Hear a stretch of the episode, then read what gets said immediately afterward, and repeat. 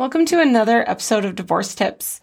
Today, I'm going to talk a little bit about why I decided and wrote the book No One Dies from Divorce How to Survive and Thrive When Your Marriage Ends. As you guys know, I know a thing or two about divorce. I have been a divorce attorney now for 14 years. And so I have seen all aspects of divorce from the attorney's eyes. But what you might not know, and if you have read my book, you do know, but I, um, I was almost divorced as well. My husband decided to leave me at year four of our marriage and he said, I'm done. And he moved out of the house.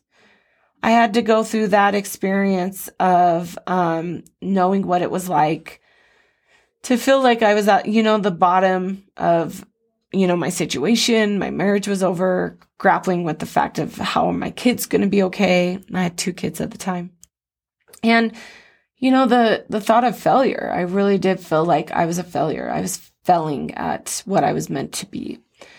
Um as you know, I I didn't get divorced, but um, we ended up going to lots of therapy and we are able to resolve our our issues. But but that experience led me down a path of being a different kind of attorney. I really wanted to be the attorney that motivated people to recognize that divorce was not the end, that it was a platform to become this better person, to become a version of yourself that you didn't even know was possible. What I recognized is that when I was in that position of getting divorced, I didn't even know who I was. I was so miserable. And I kept just looking at my spouse to complete me or to make me happy. And all it did was make me angry when he wasn't able to do that. And through the work that I had to do on myself after, you know, we decided to really work, I realized that happiness comes from within. It starts with you.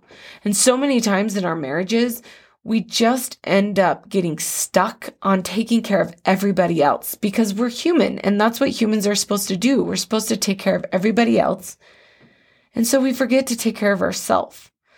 And when you're stuck in that position and you're looking for your spouse to make up, you know, the cracks of whatever you're lacking or whatever you're feeling, you're only going to be left with disappointment. And so when I started my law firm and, you know, started practicing family law, I kind of set it out as a mission to not just, you know, tell the clients, hey, this is what you need to do, and this is the advice I'm going to give you, and this is what you need to, to protect yourself. But I wanted to give them that extra level of support to say, you know what? You're going to be okay. And not only are you going to be okay, but you can use this as a movement to become the best version of yourself. So I started talking to my clients about it. You know, hey, what do you want to be when you grow up, you know, after divorce? Hey, you're really stuck in that anger stage. You know, everybody has to go through the grief cycle when they're dealing with divorce. I would say, hey, you're really stuck in that anger vert, you know, stage. We need to really work on that to move you past to acceptance so we can, you know, get to the nitty gritty of this and get a resolution that makes sense for you. You know, divorces can't be um, solved or resolved on emotion.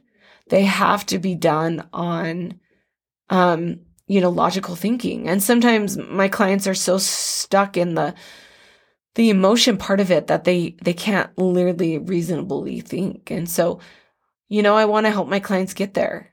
And we do, you know, we I lend them an effort, extra effort of you know, understanding and seeing things in a different way than what they're just seeing.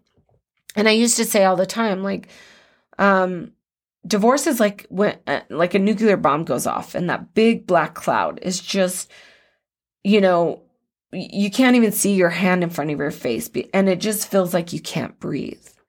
But then eventually it starts to dissipate and the smoke starts to settle and you're able to see a little bit more in front of you and you're able to breathe a little bit, you know, better. You're able to move a little bit, you know, easier. And through through this process, you're able then to become stronger and you're able to cope better and you're able to deal with your emotions. And there's lots and lots of ways that you can do that. I talk to you all about it in my book, but you're really able to then start recognizing that this can be an opportunity for you to develop you. And that's what we want because at the end of the day, you know, you can always divorce, run into another relationship, and you're never going to fix what needed to be fixed. You know, that, that new relationship's not going to fix whatever you're lacking or whatever you think you're needing. It's only going to come with you. So, all of these things that I've been saying and I've been doing, living, um, I wanted my clients and as many people as possible to hear it.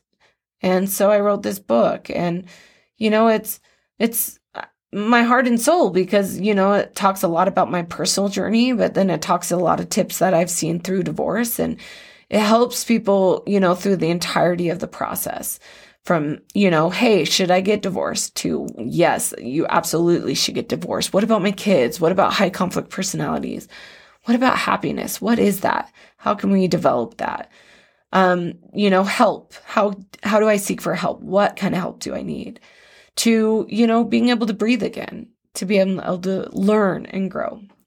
And um, I was really proud that I was able to put everything that I've kind of been saying and I've been kind of living into a book to hopefully reach as many people as possible.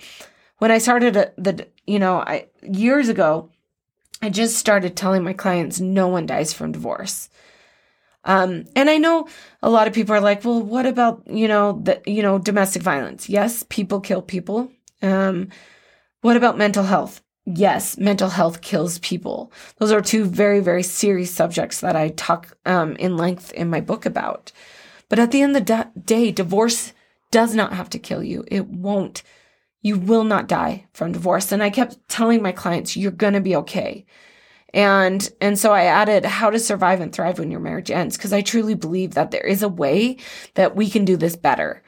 And I want divorce to stop being this shameful subject. I really want it to become a movement. If 50% of all divorces are going to end in divorce, sorry, if 50% of marriages are going to end in divorce, I then say, wow, if we make this a movement where people are thinking, I'm going to use this opportunity to become a better person, to become a better friend, a better parent, a better human being, then we're looking at a lot of people working toward becoming better people. And that's powerful because there's a community now. You know, everybody knows somebody that's been divorced. Everybody knows somebody that's going through it. You probably have been through it um, or possibly are thinking about going through it. That's why you're listening to this. And therefore, there's a community now where we we understand what you're going through and we want to boo you up to recognize that this can be the exact moment where you take your power and choose to use it for good. And if I can be that light, if I can be that motivator, if I can help you get to that place, um, that's my goal. That's my passion. And I'm, I love that I get to come every week and I get to give you guys tips and um, these podcasts of these experts who come and talk about this. And so that, you know, maybe you feel like you're not alone and that there are people out there that understand you, know what you're going through, and are here to help you through it. That's what I am. So that's another episode of Divorce Tips. Tune in until next week.